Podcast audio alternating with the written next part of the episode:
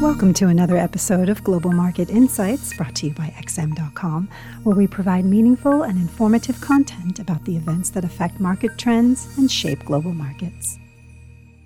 Hello, and thank you for joining us at XM.com. This is the weekly outlook. We'll be having a look at the week ahead. I'm Christina Marujos, and joining me today is investment analyst Marios Hadjikyriacos. Marios, we're looking at an extremely exciting week ahead with three central bank meetings, an election in Japan, as well as a lot of economic data. So let's get right to it, starting with the Fed, which is concluding its policy meeting on Wednesday. Even though no change in policy is expected, markets are eager to see if we get any clarifications on the recently announced inflation overshooting framework the Fed announced last week. What do you think the Fed will signal and how will the dollar move? Hello, Christina. Well, in a nutshell, I think this meeting will be more of a public relations exercise than a meeting where the Fed delivers new major signals on policy. So, to break this down, the real question is after the Fed announced this new inflation overshooting framework, will it now hint at new measures to boost inflation, or will the policymakers sit back and economic data have been improving? There's an election coming up, there's no rush to act immediately. So, I'm in the camp that says they will sit back for now now. There's no immediate pressure on them. The economy is improving ever so slightly. And after the election is done, you will also have a clearer sense of the outlook for government spending, which is very important for them in determining how much more stimulus they should add. So the bottom line is, I don't think they will deliver any major policy signals. I think they will just be content to explain their recent shift in inflation targeting. Therefore, I believe that some people looking for these dovish signals will be disappointed, which would argue for a positive reaction in the dollar.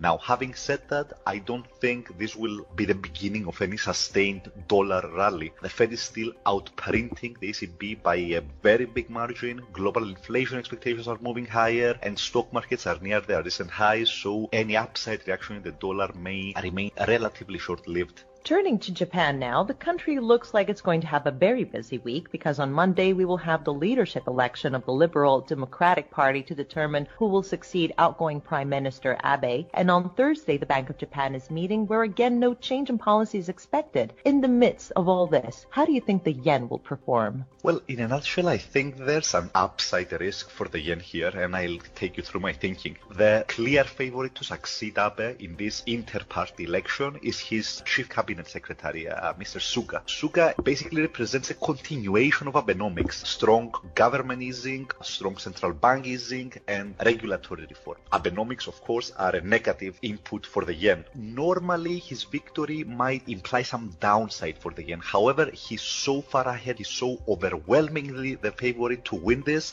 that I believe it's more or less priced in. So I don't expect any immediate reaction on Monday. But here's where it gets interesting. I believe that Suga might call a snap general election after he wins his party's leadership. And the logic is Abe's remaining term is just for one more year. So if Suga becomes prime minister, he has a general election in one year. Why not bring that general election forward? Do it right now when he's riding very high in opinion polls among the public. His party is unified behind him, and overall his chances of winning a full term in office are higher. So I think there's a good chance a general election is called after he wins, and that would be a positive for the yen because even though you have some election uncertainty, there's also the chance that Suga doesn't win the election, and that would imply no more Abenomics or less Abenomics, and that is a positive input for the yen. I would argue if a general election is called, then we might see a spike higher in the yen. Now, as far as the Bank of Japan, uh, I don't see any major market reaction coming from it. Well, speaking of turbulence in central bank meetings, the pound is also in for a bumpy week, given the latest Brexit developments, and might look to the Bank of England meeting on Thursday for direction. Can the Bank of England policymakers provide the pound with some much needed support?